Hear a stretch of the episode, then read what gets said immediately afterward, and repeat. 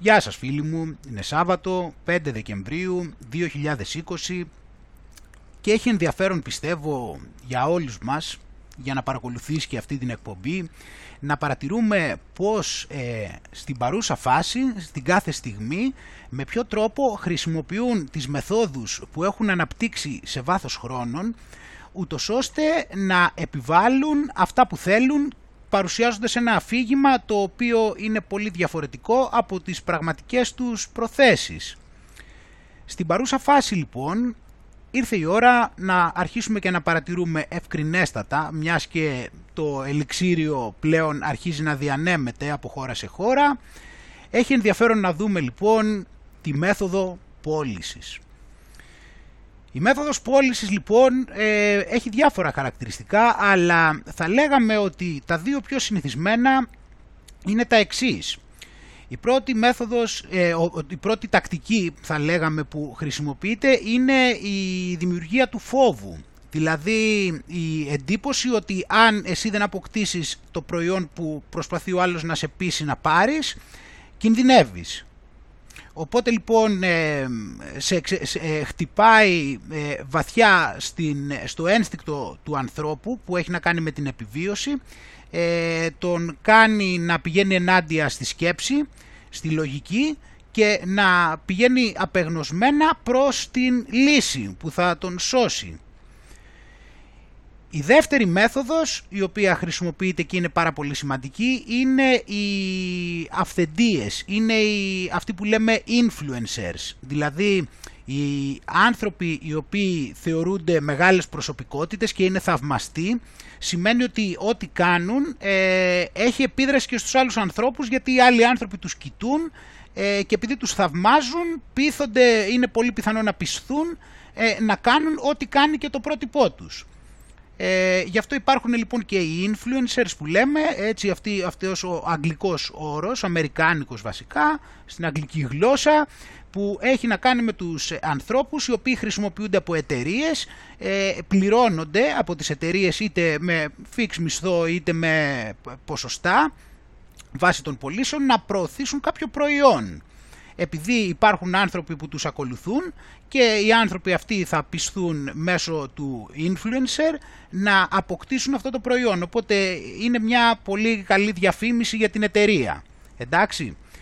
Οπότε λοιπόν σήμερα θα δούμε πώς ε, διαμορφώνονται αυτές οι δύο μέθοδοι πυθούς και από το CDC αλλά και από τους influencers έτσι και με την τρομοκρατία αλλά και με τους influencers θα δούμε πάρα πολύ σημαντικά, θα δούμε και άλλες μεθόδους πυθούς θα σου δείξω μετά, δεν σου δείχνω καν την πρόγευση τώρα ε, αλλά θα δούμε βέβαια και πάρα πολύ σημαντικά πράγματα όπως ε, αν θυμάσαι ο δικηγόρος ο Ράινελ Φιουλμιχ ε, έχει, ε, ξεκινούν τις μηνύσεις σε συνεργασία με τον ε, Wolfgang Wodarg.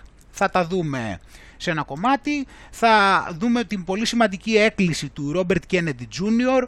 Θα δούμε τι λέει ο Dr. Bagdi για τα εμβόλια. Έτσι, θα δούμε τον Dr. Ιωαννίδη τι λέει για τα lockdown, έχουμε πολλά πραγματάκια να δούμε, όπως και θα δούμε πάρα πολύ το πώς ε, αυτή τη στιγμή οι εκκλησίες, οι πιστοί γενικώς, οι λειτουργίες, οποιασδήποτε διαδικασίες βάλλονται με έναν τρόπο ο οποίος θυμίζει, ε, μάλλον όχι θυμίζει, θα μπορούσε να θυμίζει κάποια χειρότερη τρομοκρατική οργάνωση από αυτές που έχουμε δει, γιατί εδώ πέρα μου φαίνεται ότι τους κυνηγάνε πιο πολύ και από τρομοκρατική οργάνωση την εκκλησία μας. Λοιπόν, ε, έχουμε να δούμε δηλαδή και τέτοια πραγματάκια για το τι γίνεται, γιατί γίνονται, γίνονται σου λέει καταγγελίες, βέβαια εκεί πέρα σε αυτή την πόλη εκεί με τέτοιο δήμαρχο τι περιμένεις να γίνει ε, και διάφορα άλλα. Οπότε πριν ξεκινήσουμε έτσι να ευχαριστήσουμε πάρα πολύ τα blog και τα site ε, και τις σελίδες στο facebook που έβαλαν το προηγούμενο μου βίντεο. Εξαιρετική σελίδα αυτή και όλας παρεπιπτόντος ε, η πλάνη της νέας εποχής. Ε, το βίντεο μου λεγόταν «Συνεχίζουν τα διαδικαστικά του προμελετημένου διανθρωπισμού». Είναι οι μάσκες πέφτουν.blogspot.com λουτράκιοντουσέας.blogspot.com χαλαράκαφέ.blogspot.com σκεφτόμαστε ελληνικά.blogspot.com ατικανέα.info αν πάμε πάνω πάνω στην κεντρική. Ε, εργαζόμενοι demos.blogspot.com taiggetosblog.wordpress.com βήματα παύλα αυτογνωσίας.blogspot.com ο παρλαπίπας.gr ανατροπή τώρα.blogspot.com thesecretrealtruth.blogspot.com η σελίδα στο facebook η αφύπνιση συνείδησης cookfamily.blogspot.com διόντοτος pavlak.blogspot.com palo.gr και myblogs.gr Σας ευχαριστώ πάρα πολύ όλους να είστε όλοι καλά που προωθήσατε το βίντεό μου και το ανεβάσατε, να είστε καλά και να είστε καλά ε, και εσείς φίλοι μου. Σας ευχαριστώ πάρα πολύ για μία ακόμα φορά για τη στήριξή σας και για τα καλά σας λόγια. Και να ευχαριστήσω και όποια site τυχόν ή σελίδες ή blogs και ούτω καθεξής που μπορεί να βάλατε το βίντεό μου και δεν το έχω μάθει. Ε, να είστε καλά, είναι μια ευχαριστία προς το άγνωστο blog θα λέγαμε που έβαλε το βίντεό μου και εγώ δεν το ξέρω, με συγχωρείτε, αλλά δεν μας βοηθούν οι μηχανές αναζήτησης. Να είστε καλά, όπως και να έχει. Και πάμε να δούμε λοιπόν τώρα, να με κατεβάσω εμένα λίγο εδώ, για να πάμε και να δούμε λίγο λοιπόν από κοντά πώς διαμορφώνεται η πώληση. Οπότε έχουμε, όπως είπαμε, ότι το CDC, το CDC το έχεις ακούσει συχνά φαντάζομαι πλέον, είναι στις Ηνωμένες Πολιτείες το κέντρο ελέγχου ασθενειών και πρόληψης. Οπότε λοιπόν λέει ποιος, ο διευθυντής του CDC, ο Redfield, λέει ότι το, ο χειμώνας θα φέρει λέει 200.000 θανάτους που θα είναι ο πιο δύσκολος ε, στην ιστορία, τη, η πιο δύσκολη περίοδος στην ιστορία της ε, ε, δημόσιας υγείας των Ηνωμένων Πολιτειών. Οπότε λοιπόν ε, είναι σε κατάσταση ετοιμότητας γιατί η πανδημία λέει θα πάρει τον, ε, τον επόμενο καιρό, θα πάρει μια πολύ, ε, πολύ μεγάλη κακή στροφή προς το χειρότερο τους επόμενους τρεις μήνες. Είναι επειδή ξέρεις, επειδή ο ιός ξέρει ότι έρχεται το ελιξίριό του και τώρα είναι που θέλει να, να βγάλει δηλαδή τον επιθανάτιο ρόγχο, οπότε λοιπόν κάνει ό,τι μπορεί τελευταία στιγμή. Βέβαια, σου είπε ότι τον χτυπάνε 95% βέβαια, όχι ότι προφανώς θα εξαφανιστεί, αλλά είναι επειδή πιέζεται. Οπότε λοιπόν λέει ότι όλος τυχαίως η πραγματικότητα είναι ότι το Δεκέμβριο, τον Ιανουάριο λέει και το Φεβρουάριο θα είναι πολύ δύσκολες στιγμές και πιστεύω ότι θα είναι η πιο δύσκολη περίοδος στην ιστορία της δημόσιας υγείας αυτού του έθνους. Κατάλαβες; Και υπολόγισε ότι μέχρι το τέλος του Φεβρουαρίου θα έχουν πεθάνει από τον κοροϊδοϊό 450.000 αμερικάνικες ζωές ως το τέλος του Φεβρουαρίου όπως είπαμε, γιατί ως τώρα είναι στις 272.133 ε, και ο ρυθμός λέει ότι αυξάνεται περίπου λέει κατά 50.000 κάθε δύο μήνες. Εδώ όμως ο Redfield υπολογίζει ότι έτσι όπως πάει λέει το πράγμα θα είναι περίπου 60.000 νέοι θάνατοι κάθε μήνα από τους επόμενους, δηλαδή Δεκέμβριο, Ιανουάριο, Φεβρουάριο. Το οποίο σημαίνει λέει ε, περίπου 2.000 Αμερικάνοι θα πεθαίνουν την ημέρα. Ε, κατάλαβες λοιπόν. Η αλήθεια είναι λοιπόν ότι δουλεύει λέει το πράγμα, δουλεύει, ε, κατάλαβες δηλαδή ε, από, από εκεί δηλαδή που είχε, τώρα θα αυξηθούν ε, τα θύματα, αλλά αυτό παρόλα αυτά σημαίνει ότι το ότι είμαστε κλεισμένοι μέσα είναι καλό και οι μάσκες που φοράμε είναι καλό. Αλλά βοηθάνε τον ιό, αλλά παρόλα αυτά δυστυχώς ο ιός είναι πολύ σκληρός και τελικά χρειαζόμαστε και το εμβόλιο και χρειαζόμαστε και να μένουμε και όλοι μέσα. Ε, οπότε λοιπόν βλέπεις η αλήθεια είναι ότι δουλεύει, απλά ε, θα πρέπει να δουλέψουμε πολύ, να είμαστε λέει vigilant, να το πιέσουμε το πράγμα πάρα πολύ, να είμαστε σκληροί στην αντιμετώπιση μας. Έτσι. Βλέπουμε λοιπόν τον κύριο Redfield, ο οποίος θα έλεγες ότι υποτίθεται ότι είναι μια, μια σοβαρή φιγούρα, έτσι, ο μέσος συμπολίτης μας τον θαυμάζει, φαντάζομαι και θα σου πει ότι το είπε ο κύριος Redfield. Ο κύριος Redfield όμως όταν τα είπε αυτά, δεν έλαβε υπόψη μεταξύ πολλών άλλων που έχουμε πει εμείς, μέσα σε αυτά τα νούμερα που αναφέρει, δεν έλαβε υπόψη μια μελέτη η οποία βγήκε τις προηγούμενες μέρες και δημοσιεύθηκε στις 22 Νοεμβρίου και την κατέβασαν μάλιστα και μετά σε 5 μέρες. Και η έρευνα αυτή ήταν από το John Hopkins Newsletter, το οποίο ξέρεις τι λέει. Ο ότι η φετινή χρονιά δεν επέφερε αύξηση των συνολικών θανάτων ο COVID στις Ηνωμένες Πολιτείες. Εμείς το έχουμε δει στην Ελλάδα ότι φέτος έχουν μειωθεί οι θάνατοι. Ε, μέχρι την περίοδο που έχουμε στοιχεία και αυτό θα αποδειχθεί και στο τέλος της χρονιάς εκτός αν, κάνουν, αν γράψουν και ανθρώπους που δεν έχουν πεθάνει καθόλου. Ομοίως λοιπόν βλέπεις και, και στην Αμερική το ίδιο πράγμα. Πάμε λοιπόν λίγο να διαβάσουμε. Μια αληθινά συγκλονιστική ανάλυση για τα αποτελέσματα του COVID είδε το φως της δημοσιότητας πριν 10 μέρες. Ε, το κατεβάσανε τέλος πάντων για αστείες δικαιολογίες. Πάμε να δούμε εδώ λοιπόν. Ο τίτλος είναι A Closer Look at US Deaths Due to COVID-19. Μια πιο κοντινή ματιά στους θανάτους των ΗΠΑ λόγω του COVID-19. Οπότε η Genevieve Brian που πήρε τα επίσημα στοιχεία του CDC, έτσι, το οποίο είπαμε, δηλαδή τα στοιχεία του CDC, ο κύριος Redfield δεν τα έλαβε υπόψη, τα στοιχεία που βγάζουν αυτοί. Και κοίτα τι βγάλανε. Σου είπα βέβαια τι βγάλανε, αλλά πάμε να το δούμε και από κοντά. Οι περίοδος που αφορούσαν τα δεδομένα ήταν από τα μέσα Μαρτίου ως μέσα Σεπτεμβρίου 2020. Στο διάστημα αυτό, οι ΙΠΑ είχαν συνολικά από όλες τις αιτίες θανάτων κάπου 1.700.000 θανάτους. Οι 200.000 από αυτούς τους θανάτους αποδίδονται στον COVID. Η ερευνήτρια δεν έμεινε μόνο στα συγκεντρωτικά αποτελέσματα, αλλά ανέλησε τον αριθμό θανάτων κατά ηλικιακές ομάδες, αλλά και για κάθε μία αιτία θανάτου ξεχωριστά. Εδώ είναι οι τρεις πιο συχνές αιτίες θανάτου και έχουμε την ανάλυση.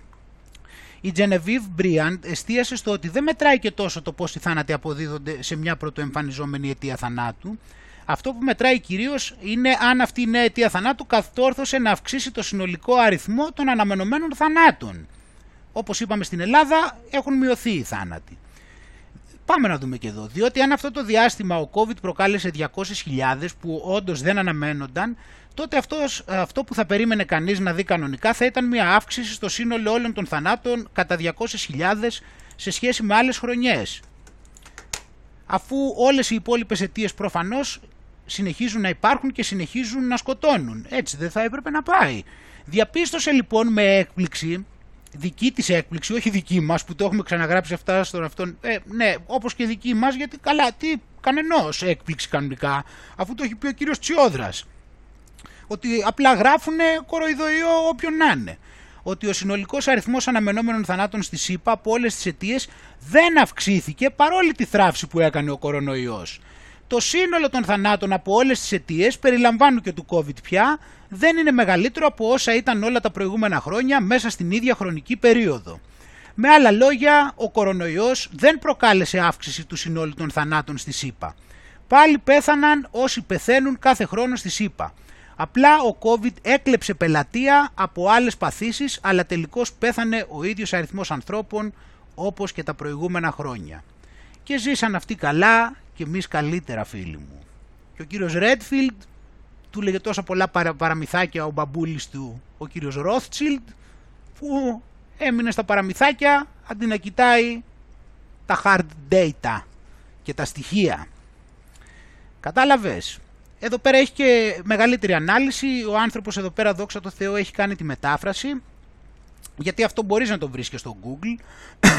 Αλλά εδώ είναι και μεταφρασμένο. Κατάλαβες, όπως και στην Ελλάδα, μία μούφα πανδημία, μία κοροϊδοϊοκοροϊδία, με λιγότερους θανάτους και θέλουν να μας οδηγήσουν πού, ε, πού, στο ελιξίριο. Θέλουν να μας εξαναγκάσουν να κάνουμε τι; Κάτι το οποίο απλά δεν γουστάρουμε.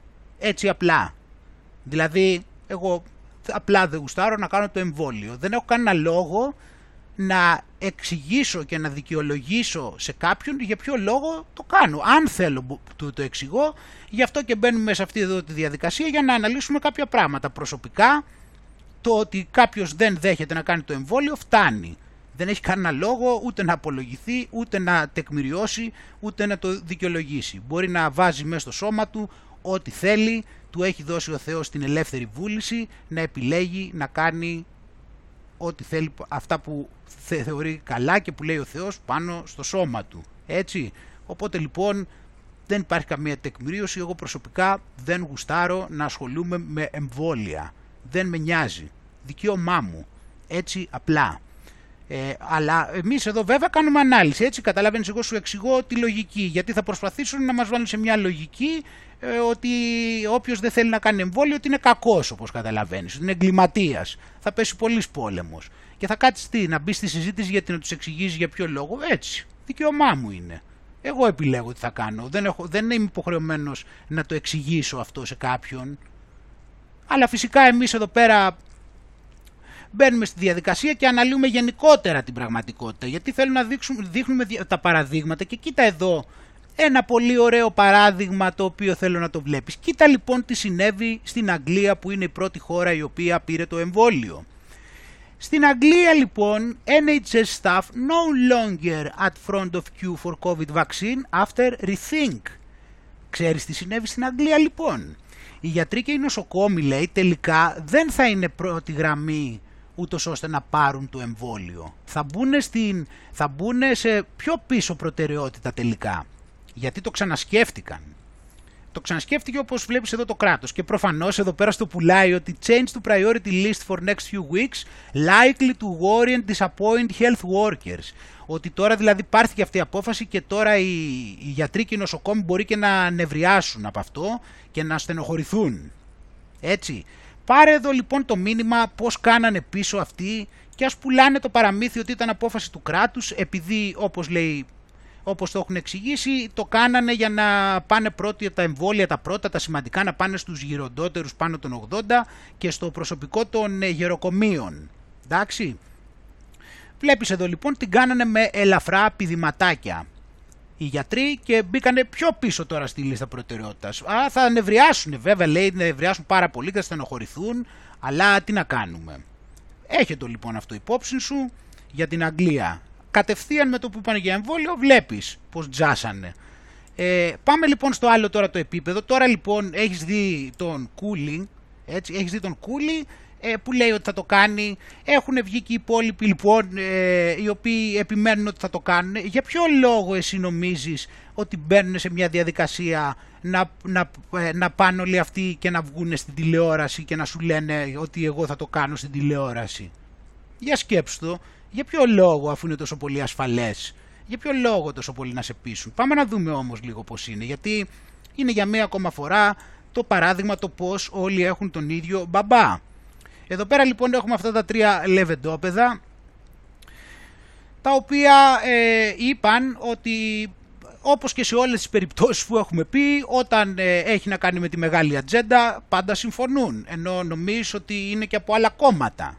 Ε; Οπότε λοιπόν έχουμε ότι και οι τρεις λένε ότι θα κάνουν το εμβόλιο του κοροϊδοϊού στην τηλεόραση, δημόσια και μάλιστα ο Ομπάμα λέει ότι άμα μου λέει εμένα ο Φάουτσι ότι είναι ασφαλές, εγώ θα το κάνω άμα το πει ο Φάουτσι. Και τους βάλανε έτσι εδώ και σε μια φωτογραφιούλα έτσι λίγο πιο παλιά, τα, τα λεβεντόπεδα έτσι πόσο άνετα είναι, μέσα στα χαμόγελα, εκείνο τον καιρό. Θα κάνουν λέει, θα βγουν στην τηλεόραση. Το ίδιο ισχύει φυσικά και για τον ευνούχισμένο εδώ και πολύ καιρό Μπόρις Τζόνσον, ο οποίος και αυτός λέει πολύ πιθανόν να το κάνει και αυτός στην τηλεόραση. Οπότε δεν ξέρω τώρα πώς σου φαίνεται όλο αυτό το πράγμα, ότι όλοι επιμένουν το πώς θα το κάνουν και στην τηλεόραση και άμα αυτό εσένα σου φαίνεται normal. Αν αυτό το θεωρείς φυσιολογικό, αυτοί να επιμένουν ότι θα κάνω το εμβόλιο σαν τον Ευαγγελάτο λέει τις προάλλες που επέμενε και φώναζε και ούρλιαζε για να πείσει τα αφεντικά του να τα κάνει να χαρούν για το πώς θα επιβάλλεις στα παιδιά του να κάνουν το εμβόλιο. Βασικά κακό το λέμε εμβόλιο γιατί δεν είναι, δεν είναι εμβόλιο καταρχήν, είναι γενετική τροποποίηση. Τα εμβόλια που θα μπορούσαμε να το να ονομάσουμε τα άλλα που βγαίνανε πιο πριν. Αυτό τώρα είναι κάτι άλλο έτσι κι αλλιώς. Δεν είναι εμβόλιο γιατί δεν είναι κάτι όπως τα προηγούμενα. Οπότε ή τα προηγούμενα δεν είναι εμβόλια ή αυτό. Εκτός αν δεν είναι τα προηγούμενα και είναι αυτό. Ε, θα κάνουν ό,τι μπορούν λοιπόν οι influencers που είπαμε να μας επηρεάσουν, να πισθούμε, τι καλή ιδέα που είναι και καταλαβαίνεις αυτή τώρα τι θα δεις εκεί στην τηλεόραση. Αλλά το παιχνίδι έχει χοντρίνει και θέλω να σου δείξω μια, κάτι άλλο πολύ ωραίο. Ότι πλέον στις Ηνωμένες Πολιτείες για να μην φάνε την μεγάλη ήττα που αναμένεται να φάνε σκέφτονται να δίνουν 1500 δολάρια σε αντάλλαγμα σε όποιον ε, δεχθεί να κάνει το εμβόλιο. Το φαντάζεσαι; 1500 δολάρια. Ότι οι Αμερικανοί λέει μπορεί να πάρουν άλλο ένα stimulus check, έτσι ένα, ένα, ένα εξτραδάκι, επειδή λέει το κράτος ε, έχει σκοπό να φτάσει το 75% των εμβολιασμών ταχύτερα. Οπότε γι' αυτό θα σωθούν πολλές ε, ζωές. Οπότε καταλαβαίνεις πώς πάει η κατάσταση, ότι συζητάνε τώρα, αυτό το είπε ένας, ε, ε, ένας πρώην γερουσιαστής, ο Τζον Ντιλέινι. Ε, και λέει να τους δίνουν 1500 δολάρια για όποιον δεχτεί να, να, πάρει, να πάει να κάνει το εμβόλιο. Γιατί όσο πιο γρήγορα λέει πάμε στο 75% τόσο καλύτερα. Δηλαδή, δε, δηλαδή πώς το βλέπεις εσύ αυτό το πράγμα. Δηλαδή; Τους βλέπεις πηγαίνει καλά η κατάσταση. Και δηλαδή, και, δηλαδή φαντάσου τώρα βέβαια σου, δεν είναι να σου κάνει εντύπωση αυτό αλλά φαντάσου πόσο πολύ προσβάλλουν τους ανθρώπους. Γιατί εγώ προσωπικά δεν θα προσβαλόμουν γιατί εγώ δεν έχω καμία σχέση με αυτούς. Αλλά στους ψηφοφόρους τους και σε αυτούς που τους θαυμάζουν, σκέψου δηλαδή τι τους θεωρούν. Ότι δηλαδή δεν θα το κάνει ο άλλος το εμβόλιο για την υγεία του ή θα φοβάται να το κάνει, αλλά άμα του δώσουν 1500 δολάρια θα το κάνει. Σκέψου τι τους θεωρούν. Σκέψου γιατί τους θεωρούν και ότι κάποιοι το δέχονται και αυτό ακόμα. Οπότε λοιπόν όποιος θέλει, ξάμα θέλει κανένα εξτραδάκι να ξέρεις. Γιατί και στην Ελλάδα βλέπω να κάνουν κάτι παρόμοιο. Γιατί να υπενθυμίσουμε έτσι, τα λεφτά δεν έχουν καμία σημασία. Μπορούν να τους δώσουν και 1500 και 1500 δις, άμα θέλουν. Το πατήτη, πατάει ο μαύρος το κουμπί και σου βγάζει όσα θέλει. Οπότε μην ανησυχείς, αν είναι 1500 ή άμα είναι 5000, όσα χρειαστεί, άμα χρειαστεί και πάρουν αυτή την τακτική, θα δώσουν και 5 και 10.000 στον καθένα. Όσα θέλει.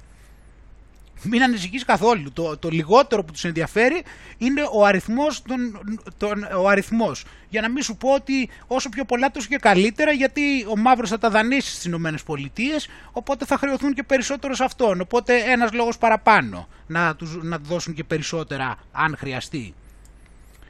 Πάμε εδώ λοιπόν τώρα να συνεχίσουμε γιατί περνάει και η ώρα γιατί κανονικά εδώ βλέπεις αυτά τα καλά εμβόλια εμφάνισε εργάρσια μιελίτιδα και δεύτερη γυναίκα με εμβόλιο της AstraZeneca. Ε, δεν εξελίσσονται καλά οι δοκιμές για το εμβόλιο κατά του νέου κορονοϊού με το οποίο πειραματίζεται η φαρμακευτική εταιρεία AstraZeneca καθώς στην έκθεσή της αναφέρεται και δεύτερο συμμετέχον στις δοκιμές και πάλι γυναίκα που εμφάνισε σοβαρή νευρολογική ασθένεια η οποία κατά πληροφορίες είναι πάλι εγκάρσια μιελίτιδα. Η εταιρεία ωστόσο δεν δίνει λεπτομέρειες για την νόσο, κάτι που προκαλεί την ανησυχία των ειδικών σύμφωνα με εκτενές δημοσίευμα των New York Times. Οι δύο γυναίκες που ασθένησαν είχαν λάβει δόση του πειραματικού εμβολίου στη Βρετανία και η ασθένειά τους είχε ως αποτέλεσμα η Άστρα Ζένεκα να σταματήσει για δεύτερη φορά τις δοκιμές. Καλά δεν πιστεύουμε ότι δεν θα το υπερβεί και αυτό το εμπόδιο. Ε, οπότε σε αυτή την πανδημία, έτσι, σε αυτή την πανδημία που γίνεται ο χαμός, πάμε να πάρουμε λίγο και μια γεύση από το Αττικόν. Εδώ είμαστε στο Αττικό, έχουμε φέρει τον Λευτέρη τον delivery γιατί έχει πέσει και έχει σπάσει το χέρι του και ψάχνουμε εδώ στο νοσοκομείο Ρε, μπας και βρούμε κανένα Χαμός. γιατρό γιατί λείπουν όλοι αλλά άφαντοι γιατροί από ό,τι βλέπετε Αυτά είναι βίντεο έτσι να τα κρατήσουμε και για το μέλλον. Να σου λένε πώς ήταν τότε εκείνο τον καιρό της πανδημίας. Για να δω τι γινόταν στα νοσοκομεία. Θα δίνεις αυτό. Έτσι ήταν, παιδί μου, τα νοσοκομεία. Εκείνη τη χρονιά είχαν πεθάνει λιγότεροι άνθρωποι από την προηγούμενη. Α, ναι, μπαμπά. Πόσοι δηλαδή είχαν πεθάνει, ήταν πιο λίγοι. Ήταν πιο λίγοι και τα νοσοκομεία ήταν έτσι. Άστα, μια τρομερή πανδημία. Μια πανδημία δεν παλευόταν με τίποτα, μιλάμε. Δεν μπορείς να φανταστείς τι γινότανε. Τι γινότανε, μπαμπά. Να ορίστε, αγόρι μου. Άδεια τα νοσοκομεία. Καραδοκεί ο κορονοϊός. Φοβάται ο κόσμος να μην κολλήσει και εξαφανίστηκε. Ακόμα και γιατροί. Από ό,τι βλέπετε, εμείς και δυο Κινέζοι από εκεί που ήρθε το κακό, ήρθε να το ξαναπάρει πάλι πίσω. Βλέπετε το νοσοκομείο, έτσι, δεν υπάρχει τίποτα. Κανείς. Φωνάζουμε κανένας γιατρός, τίποτα νέκρα. Ξέρω, μιλάμε αυτό το... Είναι απίστευτη παροδία, δηλαδή... Τίποτα. Κοίτα εδώ σε λίγο. Αυτή τη στιγμή εφημερεύει. Εφημερεύει. Εμείς κάνουμε τους νοσηλευτές. Τι γίνεται, έχει πει όλος... Είναι ο Λευτέρης είναι ο delivery που έχει πέσει και έχει χτυπήσει το χέρι του. Κάνει τον νοσηλευτή στη Καλά, είναι δυνατόν τώρα, δηλαδή αυτός που έχει χτυπήσει έχει μπει μέσα στο γραφείο και παίρνει τηλέφωνο για να καλέσει γιατρό. Είναι δυνατόν να γίνονται αυτά τα πράγματα τώρα; Τα στάση. Εδώ το παλικάρι έχει πέσει, έχει χτυπήσει τον αυχένα του, το λαιμό του, το χέρι του, delivery. Πρέπει, πρέπει να περίμενε και αυτό σε κάτι ουρές τεράστιες. Θα έχει τόσο πολύ σε ουρές. Και τώρα μπαίνει, πάει και μπαίνει, κοίτα, μπαίνει μέσα. Μπαίνει μέσα στα γραφεία, κοίτα. Άφαντη. Άφαντη. Και τι γίνεται; Δεν υπάρχει κανείς.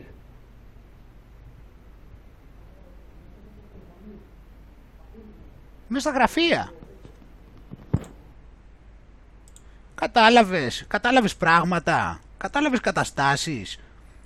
Βλέπουμε εδώ πέρα δηλαδή, βλέπουμε ως τον καιρό, ο, ο τρομερός καιρός της πανδημίας. Ο καιρός στον οποίο υπήρχαν, γινόταν χαμός με τους θανάτους. Ο αυτός ο τρομερός καιρός που ανοίγουν καινούργια, καινούργια ε, στα νεκροταφεία, ανοίγουν καινούργιες, ε, ε, καινούριους τάφους να θάψουν τα, τα εκατομμύρια από τα πτώματα που μυρίζει παντού σύψη. Απίστευτα πράγματα. Φίλοι μου, ε, τώρα όμως ε, για να δούμε εδώ, ε, να δούμε εδώ αυτό. Έχεις δει μάλλον τον Dr. Φούλμιχ. πάμε να δούμε για μία μήνυση που κατατέθηκε λοιπόν, πώς κατέθεσε μαζί με τον καθηγητή Wolfgang Vondarg όπως είπαμε. Πάμε να δούμε ένα απόσπασμα σε σχέση με, αυτήν την, με αυτή τη μήνυση που έκανε. A little bit of clarification here on some things. So you said that the lawsuit was filed this morning. Uh, who have you filed against? We're, this is a um, defamation lawsuit. We are our plaintiff is Dr. Wolfgang Vodak. I don't know if you've heard about him. He's the um, person who more or less single-handedly uh, stepped in 12 years ago when something very similar to what's happening now was about to happen, namely the swine flu. He's the one who was then in a in a, a position of political power. He was a member of the German Parliament and he was also a member of the Council of Europe. And he managed back then to stop things from getting any worse, even though it had gotten pretty bad at the time that he stepped in, because they were already um, uh, uh, va- vaccinating people with a hastily invented uh, vaccine, which eventually did a lot of damage to, I think, 700 children uh, here in Europe. Uh, they're now permanently disabled suffering from narcolepsy. But he's the one who stopped this, and he um, he he did great work showing uh, to the to the uh, general population in throughout the world that even then this so-called swine flu wasn't any worse was just a mild flu eventually. And that's what we believe this is. So so he's the person you're suing though? No no he's the plaintiff and we're suing a, uh, Καλά, ο άλλος, δεν, ο άλλος δεν, δεν ξέρει που βρίσκεται, μου φαίνεται. Τέλος πάντων, εντάξει, εμείς yeah, κάναμε το νόημα. group of people, uh, so-called fact checkers, which uh, they're not, of course, they're manipulating the truth. Um, they're being hired by the corporations that Bobby Kennedy just spoke about, uh, by YouTube, um, uh, Facebook, and, Facebook uh, and Twitter. Google. Mm-hmm. Exactly. And uh, we're suing them because, and this is clad in a defamation lawsuit. I'm doing this for reasons of uh, burden of proof. Um, this, this, group of people is accusing Dr. Vodak of lying when he says that the PCR tests uh, are unreliable and cannot tell you anything about infections. So we're doing two things. We're killing two birds with one stone on the one hand, we're protecting Dr. Vodak, who is back in the picture now, back and, and who's visible now for the general public because, as I said, he's the one who uh, who did a great job uh, 12 years ago, uh, unmasking, so to speak, the uh, swine flu. And at the same time, we're attacking uh, the the people who are behind this, behind this staged pandemic, by uh, attacking the PCR tests. So it, when you say uh, that you're attacking the PCR Οπότε εδώ αυτό το βίντεο από κάτω, έτσι, ευχαριστούμε εδώ και για τους υποτίτλους. Ε, είναι σημαντικό βίντεο, 10 λεπτά και όποιος θέλει να το δει ε, το link από κάτω φυσικά. Περιμένουμε και από εδώ πέρα να δούμε αυτά τα λεβεντόπεδα που κυνηγάνε στυλ, ε, ξέρεις, αυτούς που, αυτούς που ξέρουν ποια είναι η αλήθεια. Οι, οποία, οι οποίοι όλο στοιχείως χρηματοδοτούνται από, όπως είδες εδώ πέρα, και από πολλούς άλλους. Από το κατεστημένο δηλαδή. Δηλαδή στην ουσία επαναλαμβάνουμε ότι αυτοί όταν λένε αλήθεια εννοούν αυτά που θέλει ο Πάτερ Φαμίλια Rothschild. Αυτό είναι η αλήθεια και όποιοι αποκλίνουν λένε ψέματα και είναι fake. Να δούμε εδώ επίσης λοιπόν το Robert Kennedy Jr. Ε, λέει θα ήθελα να επιστήσω την προσοχή σας επιγόντως σε σημαντικά ζητήματα που σχετίζονται με τον επερχόμενο εμβολιασμό. Θα διαβάσουμε λοιπόν το άρθρο εδώ του Robert Kennedy Jr. Για πρώτη φορά στην ιστορία του εμβολιασμού, τα λεγόμενα εμβόλια mRNA τελευταίας γενιάς παρεμβαίνουν άμεσα στο γενετικό υλικό του ασθενούς και ως εκ τούτου αλλάζουν το ατομικό γενετικό υλικό, διαδικασία που συνιστά γενετική παρέμβαση, κάτι που ήταν ήδη απαγορευμένο και μέχρι σήμερα θεωρείται εγκληματικό. Αυτή η παρέμβαση μπορεί να συγκριθεί με τα γενετικά τροποποιημένα τρόφιμα, ένα θέμα το οποίο είναι επίσης εξαιρετικά αμφιλεγόμενο.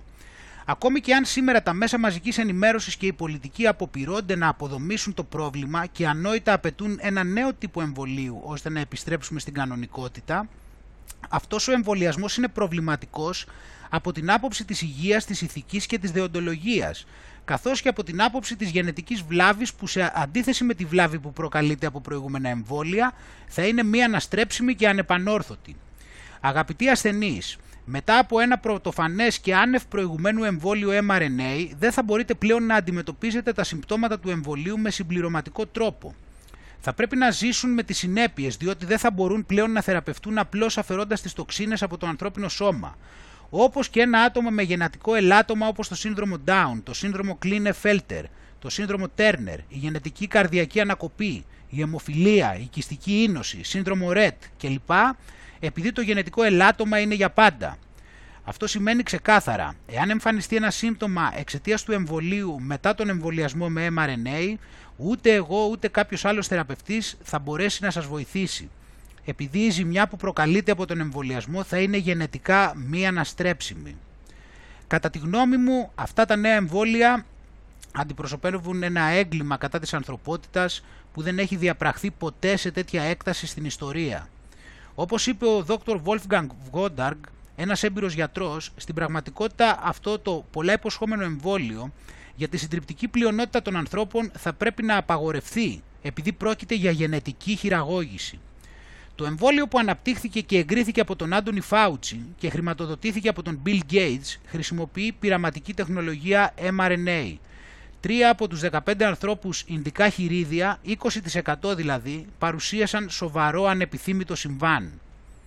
Σημείωση, το messenger RNA ή mRNA είναι το ριβονουκλεϊκό, ριβονουκλεϊκό οξύ που μεταφέρει τον γενετικό κώδικα του DNA του κυταρικού πυρήνα σε ένα ριβόσωμα στο κυταρόπλασμα, δηλαδή αυτό που καθορίζει τη σειρά με την οποία τα αμινοξέα μιας πρωτεΐνης συνδέονται και δρούν ως ένα καλούπι ή σχέδιο για τη σύνθεση αυτής της πρωτεΐνης, ότι θα δώσει άλλες οδηγίες. Έτσι, βλέπουμε εδώ πόσο ξεκάθαρη είναι η θέση, βλέπουμε τι ετοιμάζουν για εμάς και πάμε να δούμε εδώ πέρα και για όποιον θέλει να το ακούσει και από μια παγκόσμιο επίπεδου επιστημονική αυθεντία. Δείτε πόσο ξεκάθαρο. Το εμβόλιο για τον κορονοϊό θα είναι η καταστροφή σας. Θα βάλουμε το βίντεο, το αναφέρει ακριβώς, το λέει Doom. Η καταστροφή σας. Doom. Σοκάρει ο Dr. Bagdi. Πάμε να βάλουμε λίγο να δούμε το βίντεο. Δεν έχω εδώ υπότιτλους, θα το βάλουμε, θα σου μεταφράσω εγώ κάποια πράγματα που είπε. Και αυτό είναι και το βιβλίο... Έχουμε το, έχουμε το καινούριο βιβλίο, έχουμε βγάλει και το βιβλίο, έτσι, ο Dr. Bagdi με την Dr.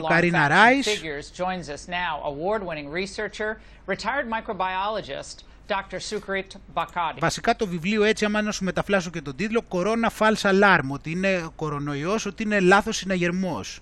Ε, και λέει στοιχεία και figures, είναι τα διαγράμματα.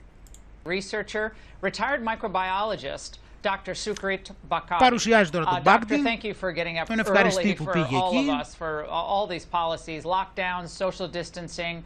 Uh, which, in your view, has been the most injurious to the public? Ρωτάει από όλα αυτά τα μέτρα ποιο είναι το χειρότερο, το πιο βλαβερό από όλα που έχουν πάρθει ως τώρα. Vaccination.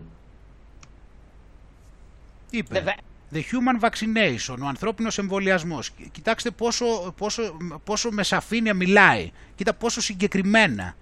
So the vaccination, on the issue of the vaccination, we'll get to that in a moment. Θα πάμε λέει μετά σε αυτό. And the masks, just focusing on that for a Τώρα λέει για αρχή για να πούμε για μάσκες και για κοινωνικές αποστάσεις. Which of those two in your research and your work has been the most displaced? Ποιο από τα δύο ήταν περισσότερο βλαβερό; Και τα δύο. Both have. Not, not at all backed up by the science. Και τα δύο δεν είναι, δεν είναι επιστημονικά τεκμηρωμένα. Άκου που τη λέει. Zero science. Zero science, μηδέν επιστήμη. So why, why are they pushing this? Γιατί το σπρώχνουν λέει αυτό, I mean, αφού είναι μηδέν επιστήμη από αυτά τα μέτρα. masks and without masks and it's terrifying well, people here in the country. This is something that we... Λέει και καλά αυτό γιατί το λένε αφού σου λέει ότι άμα οι άνθρωποι λέει βήξουν και τον ρωτάει. And when I say we, it's um, hundreds and thousands of people uh, are standing up to say, please, all of you, sit down and think about this, read up on this. Λέει ότι μαζεύω ότι είναι εκατοντάδες χιλιάδες άνθρωποι οι οποίοι έχουμε συγκεντρωθεί και λέμε σας παρακαλούμε σταματήστε, διαβάστε γι' αυτό and then make up your own mind. Don't believe things that people are telling you. Βγάλτε τα δικά σας συμπεράσματα και μην πιστεύετε τι σας λένε οι άλλοι άνθρωποι. Think for yourself Σκεφτείτε and για... come to your own conclusions. Σκεφτείτε για τον εαυτό σας και βγάλτε τα δικά σας συμπεράσματα. That is why we wrote this book. Γι' αυτό γράψαμε αυτό το βιβλίο. Because Γιατί, all the arguments γιατί όλα τα επιχειρήματα telling you why what you are doing για ποιο λόγο κάνεις αυτό που κάνεις είναι εντελώς ανοησίες. Όλα τα στοιχεία είναι σε αυτό το βιβλίο. Δεν υπάρχει ερώτημα το οποίο έχει μείνει αναπάντητο. Απλά πάρε το βιβλίο και δες όλα τα στοιχεία που είναι εκεί μέσα, πάρε το βιβλίο, δες όλα τα στοιχεία που είναι εκεί μέσα και σκέψου το. Τώρα σε ό,τι αφορά τα εμβόλια. Of Americans are going to have to get vaccinated. Λέει ότι ο Φάουτσι είπε ότι πρέπει το 75% των Αμερικανών, όπως σου είπα πριν, που πρέπει λέει γι' αυτό θα τους δωροδοκίσουν για να φτάσουν, γιατί υπάρχουν και τα κορόιδα που θα πάνε και τσάμπα, εντάξει καλά, γι' αυτό συζητάμε. To reach what they call herd immunity. Do you? Do you buy that? What utter nonsense. Τι εντελώς βλακίες. I know that Dr. Fauci is a... Άκουσες τι είπες. Λέει, για, ποιο, ε, λέει για, το, για το Fauci ξεκάθαρα, παιδιά. Εδώ είναι, είναι ξεκάθαρο όλο αυτό εδώ πέρα τώρα. Δηλαδή, ο άνθρωπος θεωρεί τον παραλογισμό μέσα από τη γνώση του σε τέτοιο επίπεδο που είναι τόσο, το, δηλαδή νιώθει τόσο σίγουρος για αυτά που λέει που αποκαλεί το Fauci βλάκα. Βασικά ότι κάνει βλακίες, για να, με ακρίβεια να το πω. Immunity. Do you, Και τι... Do you buy that? What utter nonsense. What utter nonsense. Δεν πάνε 75% fouls. Τι εντελώς παράλογο. I know that Dr. Fauci is a, a renowned uh, medical scientist. Ξέρω ότι είναι ένα, ένας καλός ε, επιστήμονας ε, υγείας και immunologist για νοσοθεραπευτής. What he says has to be wrong. Αλλά αυτό που λέει πρέπει να είναι λάθος. What we have taken great lengths to explain in the book. Γι' αυτό και πήραμε And, χρόνο και uh, το εξηγήσαμε αναλυτικά στο βιβλίο. Why, you know, someone who says this Κάποιος που το λέει αυτό not the slightest inkling of the basics of immunology. And πρέπει this να μην is έχει, very, very surprising for someone... Κάποιος, κάποιος που το λέει, λέει αυτό δεν πρέπει να έχει την ελάχιστη ιδέα λέει, για, για, πώς, για μεταδοτικές ασθένειες και για ανοσι, ανοσοθεραπείες.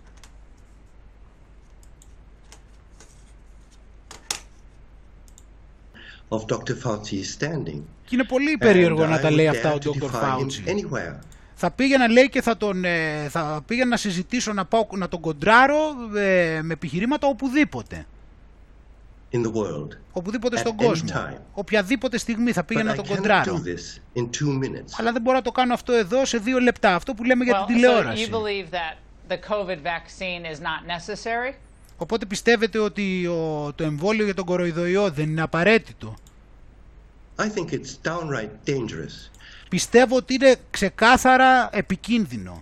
And I warn you και σας προειδοποιώ if you go along these lines, άμα πάτε με αυτή τη γραμμή to go to your doom. θα πάτε στην καταστροφή σας so, so unnecessary. και είναι τόσο άχρηστο, μη χρήσιμο και εδώ μάλιστα δεν έχω ακούσει τη συνέχεια εδώ και ψάχνω να τη βρω. Και άμα τη βρει κανένας γιατί παντού έχουν κόψει και έχουν κυκλοφορεί αυτό το κομμάτι μέχρι το 340 και εδώ πέρα βλέπεις ότι πάει να συνεχίσει και δεν βρίσκω το βίντεο τη συνέχεια. Και αν την έχει κανείς κυκλοφορεί σε όλο το ίντερνετ μέχρι το 340 και πώς μπορούμε να βρούμε και τη συνέχεια; Γιατί κάτι μπορεί να πει. Αυτό έχω καταλάβει συνεχίζουμε πόσα άλλα να δεις; Τι σου έχω δείξει; Σου έχω δείξει εδώ μηνύσεις Wolfgang, Wolfgang Wodark σου έχω δείξει εδώ Robert Kennedy Jr. σου δείχνω εδώ πέρα ε, Dr. Bagdi πάμε τώρα Dr. Ιωαννίδη η επιστήμη δεν ξέρει τίποτα η επιστήμη λέει εμβόλιο κατά τα άλλα και lockdown και μάσκα κατά τα άλλα. Εδώ μια εκπομπή έβγαλα ο Χριστιαν. Μια αυτή, μια, μόνο αυτήν την εκπομπή να πάρεις, κοίτα τι σου έχω δείξει. Καθηγητής Ιωαννίδης, 10.000 νεκρούς θα έχει η Ελλάδα μέχρι το Φεβρουάριο. Καταστροφή το lockdown. 10.000 νεκρούς θα μετρήσει η Ελλάδα με από, ε, με από κορονοϊό. Α, ωραία το θέτει εδώ, ε, δεν έχει άδικο. Ε, γραμμένους τέλος πάντων, πρέπει να λέει θα μετρήσει η Ελλάδα γραμμένους από κορονοϊό μέχρι το Φεβρουάριο λόγω αποτυχημένης επιδημιολογικής προσέγγισης και αντιμετώπισης της πανδημίας από την κυβέρνηση προβλέπει ο διάσημος Έλληνας καθηγητής. Αυτό σημαίνει λοιπόν περίπου τους 90 νεκρούς κατά μέσο όρο την ημέρα. Με, με, τον πληθυσμό, με τον πληθυσμό να επιτρέπεται να κυκλοφορεί μόνο όταν είναι απαραίτητο να εργαστεί εκτός οικίας του. Ε, και με τους επιδημιολόγους, α πάμε να δούμε όμως τώρα, ναι, της Λινού που λέει για τα λάθος κρούσματα, καλά και αυτή τώρα τι να την επικαλεστώ αυτή τώρα, εντάξει. Τι να επικαλεστώ, να πει τώρα για το... Αυτό για τα κρούσματα τα λέει επειδή και καλά πρέπει να μας βάλουν και την εφαρμογή και το τσιπάκι για να μπορούν να τα μετράνε τέλεια. Αυτή είναι η λογική της τώρα. Τι να επικαλεστούμε. Ότι το πρόβλημα είναι ότι δεν έχουμε βάλει ακόμα τσιπάκι για να βλέπει ακριβώς πώς κυκλοφορεί ο ιός. Γι' αυτό να μπει ο εισαγγελέας. Ε, ο καθηγητής της ε, ιατρικής λοιπόν ε, του Πανεπιστημίου Στάνφορντ λέει ε, το χαρακτήρισε καταστροφικό και μάλιστα το παρομοίασε με τη μικρασιατική καταστροφή. Α, ε, σύμφωνα με τον Ιωαννίδη για να έχει επιτυχία θα έπρεπε να εφαρμοστεί σε ρομπότ. Δηλαδή για μερικούς μήνες όλοι να βγαίναμε από την πρίζα και να μην υπήρχε καμία επαφή. Αν ήμασταν όλοι πάμπλουτοι και μέναμε όλοι πάμπλουτοι και εγώ έμενα στον τρίτο όροφο της έπαυλης και η μητέρα μου στον 8ο, τότε δεν θα μπορούσα να έρθω σε επαφή μαζί της. Θεωρώ ότι χάθηκε πολύτιμος χρόνος, δεν μ' αρέσει να είμαι πολιτικά όρθος. Πάμε να δούμε εδώ. Οι χώρες που έκαναν τα πιο σκληρά lockdown έχουν τις μεγαλύτερες απώλειες. Καταστρεπτική λύση όχι μόνο για την οικονομία αλλά ακόμα και για την υγεία το lockdown. Σκοτώνει περισσότερες ζωές από ό,τι σώζει και αμφιβάλλω αν σώζει καν. Οι χώρες που έκαναν τα πιο σκληρά lockdown έχουν τις μεγαλύτερες απώλειες. Κάνει μεγαλύτερο κακό από ό,τι καλό για τη διάδοση του ιού. Κοροϊδευόμαστε, κοροϊδεύουμε τους εαυτούς μας, τους άλλους, τους πολίτες, τον κόσμο πηγαίνοντας σε μια αυτοκτονική επιλογή. Στην ερώτηση για το γιατί τελικά οι περισσότερες χώρες κάνουν lockdown υποστήριξε πως υπάρχει το domino effect. Ε, δηλαδή οι επιστήμονες οι οποίοι δεν θεωρούν πως το lockdown είναι η λύση βρίσκονται με το μαχαίρι στο λαιμό εξαιτίας των πολιτικών πιέσεων και παίρνουν τα πιο ακραία που μπορούν μέτρα για να μην υπάρξει κάποια αντιπολιτευτική φωνή. Αυτό το έχουμε καταλάβει βέβαια γιατί είναι ο ελεγκτής, ο ελεγκτής της πληροφορίας, ο ελεγκτής του συστήματος, επιβάλλει αυτό Χαρακτηρίζει λοιπόν καταστροφικό το lockdown στη δεδομένη χρονική συγκυρία και θα είναι καταστροφή παρόμοια της μικρασιατικής καταστροφής. Θυσιάζουμε ζωές μέσα από το lockdown. Ήδη τα μέτρα του πρώτου lockdown δημιούργησαν σοβαρά προβλήματα διαχείρισης στην αντιμετώπιση της φυματίωσης. Είναι χρόνιο πρόβλημα. Σκοτώνει 1,5 εκατομμύριο κάθε χρόνο ενώ σκότωσε πάνω από ένα δις στην πορεία της στο ανθρώπινο γένος. Μόνο το πρώτο lockdown μπορεί να στοιχήσει περίπου 1,4 εκατομμύρια περισσότερους θανάτους από φυματίωση σε έναν ορίζοντα 5 ετών. Επιπλέον υποστήριξε ότι στη διάρκεια του πρώτου lockdown το 50% του πληθυσμού ανέπτυξε άγχος ή κατάθλιψη, ενώ ένα 25% των ανθρώπων 18-24 χρονών είχαν αυτοκτονικές διαθέσεις. Φαντάζεσαι τώρα τι σου λέει. 18-24 το 1 τέταρτον, ο ένας στους 4 είχε αυτοκτονικές διαθέσεις. Ακόμα και αν δεν αυτοκτονήσουν θα βρίσκονται σε μια κατάσταση μόνιμης δυσλειτουργίας ψυχικής και κοινωνικής. Πώς σημειώνονται θάνατοι από το lockdown, οξέα προβλήματα όπως έφραγμα, καθώς οι ασθενείς φοβούνται να πάνε στο νοσοκομείο λόγω κορονοϊού. Θρυνούμε θανάτους νέων ανθρώπων οι οποίοι πεθαίνουν κάποιο, παθαίνουν κάποιο εγκεφαλικό και επειδή είναι γεμάτα τα νοσοκομεία. Ε, ας μην το διαβάσω όλα αυτά αναλυτικά γιατί είναι εδώ το άρθρο και φυσικά είναι ένα άρθρο το οποίο αν δεν το έχεις διαβάσει καλό είναι να το διαβάσεις το υπόλοιπο ε, λόγω καθυστέρησης θεραπείων, λόγω διατάραξης των προληπτικών ασθενειών, αυτοκτονίες, βία, με την αύξηση ε, αλκοολισμός και νοσήματα απόγνωσης, κατάρρευση του Εθνικού Συστήματος Υγείας λόγω οικονομικής κατάρρευσης, έτσι. Και εδώ πέρα έχει και τα υπόλοιπα στοιχεία που έχει βγάλει για τη διάμεση θνητότητα του κορονοϊού, για το γενικό πληθυσμό, και όλα αυτά που έχουμε πει και τον προηγούμενο καιρό. Έχει εδώ διάφορα στοιχεία που έχει πει και τον προηγούμενο καιρό, τα οποία καταδεικνύουν ότι αυτό δεν είναι ούτε επιδημία. Έτσι. Κατάλαβες. Και συνεχίζουν σε αυτή την κατάσταση να βλέπουμε τώρα όλα αυτά τα πράγματα. Και φυσικά ένα άλλο θέμα το οποίο δεν το που έχουμε πάλι αναφέρει είναι η αλήθεια και τον προηγούμενο καιρό ενώ είναι, έχει παραγίνει το κακό με αυτό το τεράστιο διωγμό που γίνεται απέναντι στις εκκλησίες. Δηλαδή με κάθε τρόπο έχουν φτάσει τους ανθρώπους, δεν τους αφήνουν καν να κοινωνήσουν αυτή τη στιγμή. Πηγαίνουν παντού γύρω από τις εκκλησίες και τις στείλουν η αστυνομία πολυάριθμα και ελέγχουν πώς έχει κατάσταση και απειλούν και τρομοκρατούν να μην μαζευτεί ο κόσμος και να μην μπει μέσα και μόνο που δημιουργούν αυτό το κλίμα ε, μαυρίζουν και μόνο τη διαδικασία πέραν του ότι δεν επιτρέπουν να γίνει αυτό που πρέπει να γίνει. Στόχος της Ελλάς λοιπόν είναι να μην υπάρξουν εικόνες συνοστισμού βέβαια. Πολλές και μεγάλες είναι οι γιορτές που έρχονται τις επόμενες ημέρες. Βλέπεις είναι σε επιφυλακή. Λες και εννοεί ότι ετοιμάζουν τρομοκρατικές επιθέσεις. Κατάλαβες. Οπότε οι αστυνομικές αρχές λένε σε εγρήγορση. Εδώ τώρα βλέπεις ότι το, η λεξιλόγιο που χρησιμοποιούν, δηλαδή αν μπορούσες να το αλλάξεις και αντί για εκκλησία να βάζει, ξέρω εγώ, γιάφκα, θα ήταν το ίδιο. Ή ξέρω εγώ, σαν να μιλάει για, για τίποτα, ε, αυτά για βομβιστές, για τίποτα ISIS, κάτι τέτοια προκειμένου λέει να τηρηθούν όλα τα, είναι οι αστυνομικές αρχές σε εγρήγορση για να τηρηθούν όλα τα υγειονομικά πρωτόκολλα. Για φαντάσου πώς είναι η αστυνομία να επιβάλλει την υγεία, το έχεις φανταστεί αυτό; Σκοπός της Ελλάδας να τηρηθούν όλα τα απαραίτητα μέτρα. Έδειξε το, το ρεπορτάζ, λέει, για το επιχειρησιακό σχέδιο με ελέγχους και μπλόκα, γιατί μπορεί να περάσει έτσι και κανένας, ε, να γίνουν μπλόκα και να περάσει κανένας εκεί πέρα που φέρει πρόσφορο. Και άμα φέρει πρόσφορο, είναι επικίνδυνος προκειμένου να μην γίνουμε μάρτυρες εικόνων συνοστισμού σε εκκλησίες και μοναστήρια. Ε, εγώ λέω να τους κάνουν και ένα τεστ αν έχουν κοινωνήσει. Μην κοινωνήσει κρυφά κανένας, να, το, να του κάνουν ε, τεστ θείας κοινωνίας. Σύμφωνα με το Open δόθηκαν κατευθύνσεις ώστε οι κατατόπους αστυνομικές διευθύνσεις να μην προσέξουν μόνο τις εκκλησίες αλλά και τα μοναστήρια. Α, και τα μοναστήρια γιατί όλα και όλα. Και εκεί πέρα μπορεί να γίνει συνοστισμό. Στο μοναστήρι Φαντάσου, σε λίγο θα, θα πηγαίνουν και στο, και στο ερημίτη την καλύβα να ψάξουν να μην γίνει συνοστισμός. Δηλαδή, καταλαβαίνεις την έννοια του, του, του οξύμορου σε αυτό. Ε, εν ώψη του εορτισμού της Αγίας Βαρβάρας. Α, για να δούμε λοιπόν πώς ήταν εν ώψη του, στον εορτασμό της Αγίας Βαρβάρας. Περικοπολικό μπροστά από την εκκλησία. Λοιπόν, εδώ πάμε να δούμε ε, τι έγινε με, το, με, τις, ε, με την ε, τρομοκρατική οργάνωση την οποία εντόπισε η αστυνομία για να δούμε τις επιχειρήσεις που πρέπει να κάνει ούτως ώστε να βγουν όλοι οι πολίτες σώοι και ασφαλείς ε, με τη βοήθεια του κράτους. Για να δούμε.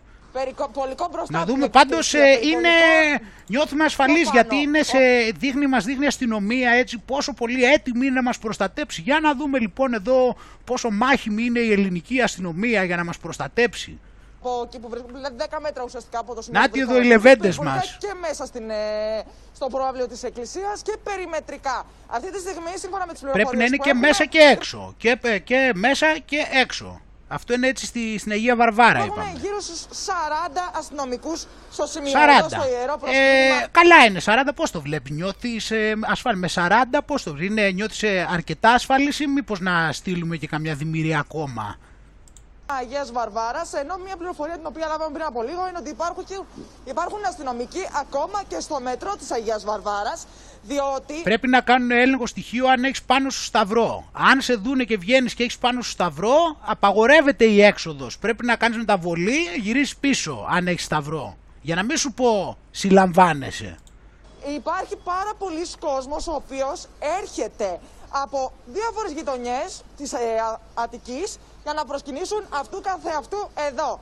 Επίσης, η ώρα είναι γύρω στις 8 και 10. Λοιπόν, από νωρίς το πρωί υπάρχουν πιστοί οι οποίοι ήθελαν να έρθουν να ανάψουν το κεράκι τους, να αφήσουν τον άρτο τους, να ανάψουν μια λαμπάδα. Οι αστυνομικοί λοιπόν, όπως σας είπα και χθες, δεν επιτρέπουν σε κανέναν να εισέλθει μέσα στο ναό. Είναι ερητή εντολή, κανένας δεν μπαίνει στο ναό. Κανένας δεν μπαίνει, γιατί τώρα είναι τώρα που πρέπει το έχει αναλάβει η ασφάλεια, ξέρεις, να μην χαθούν τα στοιχεία, να έχουν τον έλεγχο. Κατάλαβες πώς πάει τώρα η υπόθεση. Δεν μπορεί να μπει κανείς τώρα γιατί είναι χώρος εγκλήματος εκεί μέσα. Για κανένα λόγο. Ε, αυτό το συγκεκριμένο μπλόκο που βλέπετε εδώ, η αστυνομική παρουσία θα υπάρχει μέχρι και το Σάββατο. Υπήρχε χθες, υπάρχει σήμερα, θα υπάρχει και το Σάββατο, ενώ είναι ένα μέτρο το οποίο θα. Ναι, γιατί πρέπει να, να κοπάσει και λίγο αυτό. Πρέπει να περάσουν έτσι και λίγες μέρες να κοπάσει όλη αυτή η ανακατοσούρα. Γι' αυτό δεν μπορεί να φύγουν η αστυνομία κατευθείαν. Πρέπει να, να σιγουρευτούμε ότι είναι όλα ασφαλή. Εφαρμοστεί όχι μόνο εδώ στην Αγία Βαρβάρα, ακολουθούν και άλλες γιορτές στην Ορθοδοξία. Α, Εγώ... Ε, κατάλαβες γιατί δεν μπορούν μετά και πού να προλάβουν. Μετά έχουν να πάνε σε άλλη γιάφκα. Άστα. Ε, θα δείτε κάτι αντίστοιχο, μια αντίστοιχη εικόνα και τις επόμενες ημέρες. Ναι. Έτσι αυτό να ξέρουμε ότι θα είναι σε επιφυλακή όπως είπαμε η Ελλάδα. Τι Αγία Βαρβάρα σήμερα, πού να το φανταζόταν τώρα ολόκληρη η περιοχή ότι θα ήταν αστακός από αστυνομικούς περιπολικού. Για να μην πάει ο κόσμος από σκηνό. Πού να το φανταζότανε και γιατί, να, και γιατί γίνεται για τον ιό όλα αυτά. Εδώ πέρα έχουμε, ένα, εδώ έχουμε μια φωτογραφία η οποία είναι από την Αγία Βαρβάρα στη Δράμα, στον Εσπερινό. Κοίτα. Κοίτα στη Λάκη. Κοίτα. Μην, ε, αυτό είναι μην, ε, μην ανάψει κανένα κανα κερί παραπάνω, να έρθει εκεί πέρα να του συλλάβει. Μην δει κανένα κερί και ξεφύγει και έχει συνοστισμό κεριών. Δεν θέλουμε τέτοια. Μετά εδώ πέρα βλέπουμε άλλο πάλι τηλεοπτικός σταθμός πανελλαδικής εμβέλειας έστειλε συνεργείο να κάνει ρεπορτάζ έξω, έξω από τον ε, πανηγυρίζοντα ιερό ναό των Αθηνών. Το λαβράκι του σπουδαίου ρεπορτάζ ήταν ότι ο πιστός λαός πήγαινε να ανάψει κεράκι με τον κωδικό 6, σωματική άσκηση, και ζητούσαν να επέμβουν οι αρμόδιοι. Βέβαια, ε, να επέμβουν γιατί ε, αντί να πάνε για σωματική άσκηση πήγαν για πνευματική ενώ το 6 είναι μόνο για σωματική. Εντάξει, οπότε πρέπει ε, και αυτά να τα βλέπουμε θα συμβαίνουν συνέχεια έτσι από δοσύλλογους, ε, ομοίως και στις αίρες βλέπεις εδώ, καταγγελία ότι γινόταν με πιστούς η Κυριακάτικη λειτουργία. Άκους εκεί, με πιστούς μαζί. Κάθε Κυριακή λειτουργία στην εκκλησία του Αγίου Αντωνίου στις Σέρες, όπου μάλιστα την παρακολουθούσαν δεκάδες πιστοί. Αυτό ανακοίνωσε σήμερα ο διοικητής της Εθνικής Αρχής Διαφάνειας, κύριος Άγγελο. Τι, τι πήγαμε να πάθουμε. Δεκάδες πιστοί. Πω πω τι πήγαμε να πάθουμε.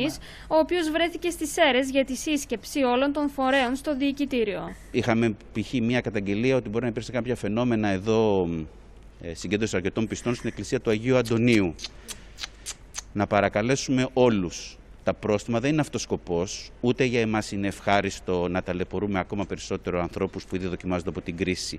Αλλά, αλλά άμα χρειαστεί θα τα ρίξεις. Αυστηρή τηρήση των πρωτοκόλων.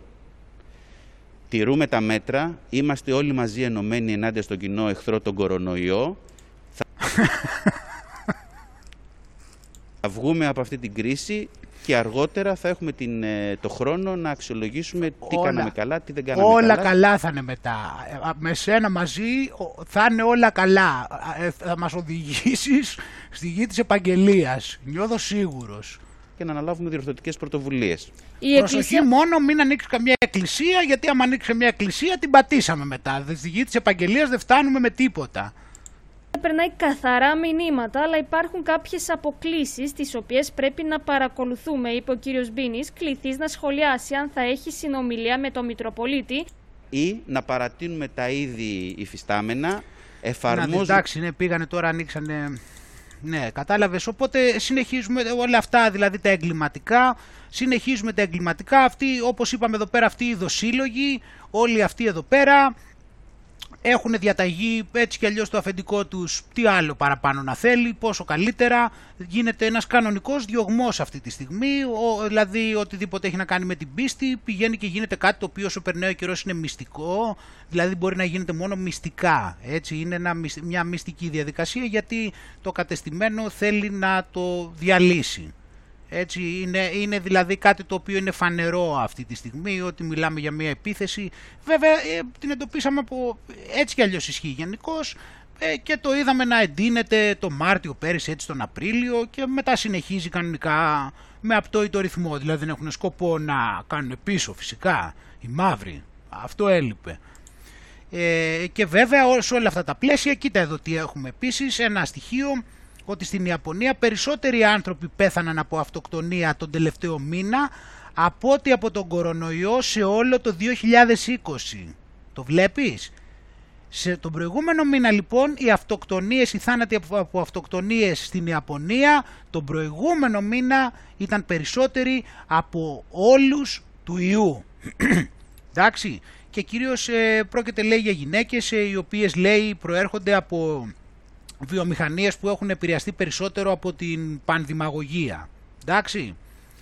Ε, μια χαρά όμως, όλα είναι για το καλό μας, δεν ανησυχούμε, έτσι ούτε Θεό, ούτε κοινωνία, ούτε ανθρώπους, ούτε ζωή, ούτε εργασία, ούτε τίποτα.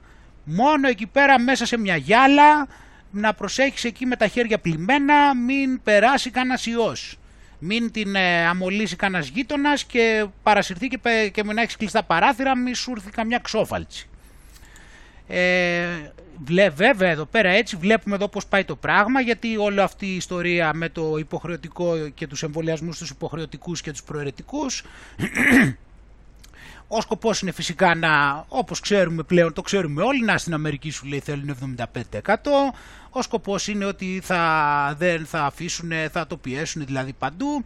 Και βλέπουμε εδώ το Συμβούλιο της Επικρατείας, το οποίο υποτίθεται ότι ο μέσος άνθρωπος πιστεύει ότι μπορεί να βασιστεί πάνω του. Ε; Πιστεύεις ότι το δικαστήριο θα είναι δίκαιο. Ε; Σε αυτή την κοινωνία, ε; στην κοινωνία αυτή που ζούμε υπάρχουν οι θεσμοί, ε; Πας στο δικαστήριο, δίκαια πράγματα, θα βρεις το δίκαιο σου άμα έχεις, θα το κάνει για το καλό των ανθρώπων.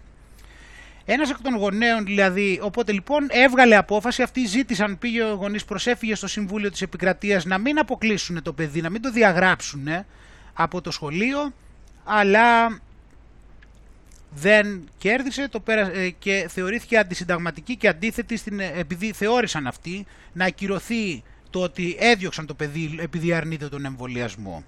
Εντάξει, οπότε το κράτος βλέπουμε πόσο πολύ αγαπάει την εκπαίδευση και πόσο ε, ανοιχτόμυαλο είναι και πόσο δίκαιο. Ε, και υπάρχει αυτό το κλίμα αυτή τη στιγμή. Τώρα μιλάμε για τα προηγούμενα εμβόλια προφανώς, έτσι. Αλλά καταλαβαίνεις τι έγινε, διαγραφή. Καταλαβαίνουμε λοιπόν πού το πάνε το πράγμα και σε αυτή την κατεύθυνση. Καταλαβαίνουμε πού το πάνε με όλες τις κατευθύνσεις. Οπότε αυτά που λέτε φίλοι μου, ε, σε αυτό το πλαίσιο λοιπόν, επειδή ξέρεις τι δηλαδή για να... Όσο πιο πολύ σε βάθος κάποιος συλλάβει όλο αυτό που γίνεται και με ποιο τρόπο λειτουργεί η εξουσία, πιστεύω ότι τόσο πιο σημαντικό είναι για να φτάσουμε στο σημείο ο πολλής κόσμος να το κατανοήσει και να υπάρξει επιτέλους αυτή η απελευθέρωση, η οποία αυτή, αυτό που λέμε απελευθέρωση δεν μπορούσε πολύ απλά να γίνει απλά με την μη συνένεση. Ε, γιατί στο λέω αυτό λοιπόν; Τώρα, να σου πω δύο πραγματάκια τώρα εδώ που φτάσαμε. Ε, έχουμε περάσει, πρέπει να είμαστε κοντά στη μία ώρα, λίγο πάνω από τη μία ώρα. Ε, δεν θα πούμε άλλα για την επικαιρότητα, αλλά θέλω να πω κάποια πραγματάκια τώρα τα οποία τα θεωρώ σημαντικά εδώ που φτάσαμε. Ε, για να το δούμε λίγο και σε περισσότερο βάθος. Λοιπόν, ε, σε αυτό λοιπόν που εννοούμε εμείς εδώ πέρα σε όλο αυτό το... Επειδή ζούμε σε μια προσωμείωση όπως βλέπεις μέρα με τη μέρα, η προσωμείωση προφανώς βασίζεται σε ορολογίες, βασίζεται σε τίτλους, βασίζεται σε θεσμούς, σε λέξεις, έτσι, ταμπέλες και ούτω καθεξής. Αν λοιπόν πηγαίναμε και σκεφτόμασταν την λέξη κράτος, ε, τι θα λέγαμε ότι είναι ένα κράτος; Ε, οπότε λοιπόν υπάρχει στην αντίληψή μας η, αυτή η οντότητα η οποία ονομάζεται κράτος. Εντάξει. Υπάρχει μια οντότητα λοιπόν η οποία είναι το κράτος. Τι είναι όμως αυτή η οντότητα; Τι είναι αυτή η οντότητα; Θα λέγαμε, ξέρω εγώ, ότι, θα λέγαμε ότι αυτή η οντότητα έχει να κάνει, σε αυτή την οντότητα της ε, έχουν δοθεί κά, κάποιοι ορισμοί, δηλαδή του στυλ ότι υπάρχουν κάποιο, κάποιος χώρος στον οποίο ε, είναι, υπάρχουν κάποια σύνορα δηλαδή και υπάρχει και εκτός από τα σύνορα υπάρχουν κάποια, που, κάποια πράγματα που του ανήκουν, έτσι υπάρχει ο πληθυσμός και ούτω καθεξής. Τι είναι όμως πραγματικά δηλαδή αυτή η οντότητα κράτος; Είναι βασικά τι είναι το κράτος σε σχέση με μας. Είναι κάτι άλλο από εμάς; Εύκολα καταλαβαίνεις ότι το κράτος είμαστε εμείς στην πραγματικότητα. Στην πραγματικότητα είμαστε εμείς. Από τη στιγμή λοιπόν που είμαστε εμείς, το κράτος πρέπει να κινείται όπως θέλουμε εμείς, όπως βολεύει εμάς, δηλαδή τους κατοίκους αυτού του κράτους. Εμείς λοιπόν έχουμε πάει και έχουμε πάρει κάποιους οι οποίοι με το σύστημα που έχουν, μας έχουν παρουσιάσει από τότε που γεννηθήκαμε, το democracy, όχι τη δημοκρατία, το, το πολίτευμα που έχουμε είναι το democracy, το αγγλικό. Δεν είναι δημοκρατία, είναι άλλο η δημοκρατία. Έτσι μην μπερδευόμαστε. Έχουμε λοιπόν αυτό το πολίτευμα το democracy, στο οποίο ε, έχουμε βάλει κάποιους οι οποίοι είναι διαχειριστές. Δηλαδή για να μπορεί να λειτουργεί κάτι προκειμένου να μην υπάρχει, ε, ξέρω εγώ, να μην ε, γίνονται όλα τυχαία, προσπαθείς να φτιάξεις κάποια, κάποιον τρόπο, γι' αυτό υπάρχει και η πολιτική, προσπαθείς να φτιάξεις έναν τρόπο με τον οποίο θα μπορεί να λειτουργεί σωστά. Άρα λοιπόν και βάζεις λοιπόν σε κάποιες θέσεις κάποιους οι οποίοι είναι υπάλληλοι επί της ουσίας, έχουν αναλάβει αυτό το ρόλο επειδή θέλουν και, είναι, και έχουν κάποιους ρόλους και κάποιοι έχουν και κάποιους ρόλους διαχείρισης Οπότε λοιπόν τι σημαίνει αυτό το πράγμα; Αυτό σημαίνει λοιπόν ότι οι πολιτικοί, αυτοί που έχουν αυτούς τους ρόλους και οι ειδικοί που πληρώνονται από το κράτος και ούτω καθεξής, είναι εκεί για να μας υπηρετούν. Είναι δηλαδή εκεί για να μην να τους δίνουμε, να τους δίνουμε εντολές τι να κάνουν και αυτοί να το κάνουν. Γιατί τις εντολές τις δίνουμε γιατί είμαστε το κράτος. Έτσι. Άρα λοιπόν αυτοί δεν είναι ότι κάτι τους ανήκει. Απλά βρίσκονται σε, σε μια θέση τους ώστε να βοηθήσουν θεωρητικά έτσι, τη λειτουργία του κράτους που είμαστε όλοι εμείς αυτό το κράτος. Συνεπώς αυτό σημαίνει ότι αυτοί οι τύποι εκεί πέρα δεν μπορούν να μας πούνε, να πούνε στο κράτος τι θα κάνει, γιατί το κράτος αποφασίζει τι θα κάνει. Αυτοί απλώς είναι διαχειριστές, αυτοί έχουν πάει εκεί για να μας βοηθήσουν από τη στιγμή που δεν μπορούν, πρέπει να φύγουν. Το πρόβλημα λοιπόν σε αυτή την υπόθεση είναι ότι πιστεύω εγώ ότι καταλαβαίνω ότι οι άνθρωποι δεν έχουν ακριβώς συνειδητοποιήσει ότι η οντότητα κράτος η οποία διατάζει παρουσιάζεται ότι διατάζει δεν μπορεί να διατάξει. Αυτό είναι το πρόβλημα λοιπόν. Ότι δεν μπορεί εμένα να με διατάξει ο εαυτός μου.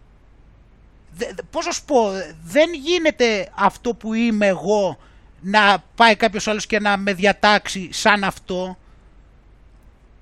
Οπότε λοιπόν εμείς Είμαστε το κράτος. Αυτή η οντότητα που λέγεται κράτος είμαστε εμείς, δεν είναι κάτι άλλο. Και αυτή λοιπόν δεν μπορεί να μας επιβάλλει τι θα κάνουμε. Εμείς θα επιβάλλουμε σε αυτούς που έχουν διαλέξει να μας υπηρετήσουν τι θα κάνουν.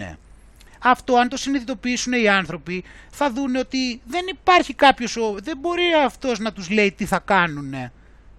Ούτε έχει καμία σημασία τι λέει αυτός γιατί αυτός είναι ένα τίποτα. Το τι θα κάνει το, το αποφασίζει το κράτος. Οι άνθρωποι, εμείς και ο κάθε ένας ξεχωριστά μέσω της ελεύθερης βουλήσεώς του. Οπότε λοιπόν, αν το συλλάβουμε αυτό το πράγμα θα δούμε ότι απλά εμείς το, το, το, τι δεν δεχόμαστε είναι δικαίωμά μας να μην το δεχόμαστε γιατί δεν το δεχόμαστε γιατί εμείς είμαστε το κράτος. και προσπαθούν να το πουλήσουν με τη δικαιολογία ότι και καλά οι περισσότεροι το δέχονται, αλλά πλέον ξέρουμε, πλέον το έχουν καταλάβει και οι Πέτρος ότι αυτό το πράγμα έτσι όπως πάει δεν το δέχεται η πλειοψηφία. Άρα λοιπόν αυτοί πρέπει να φύγουν από τη στιγμή που δεν μπορούν να ανταποκριθούν, αλλά το κυριότερο είναι και μέσα στη δική μας κατανόηση. Να καταλάβουμε ότι αυτοί δεν μπορούν πραγματικά να μας βάλουν να κάνουμε κάτι. Δεν έχουν αυτή τη δικαιοδοσία.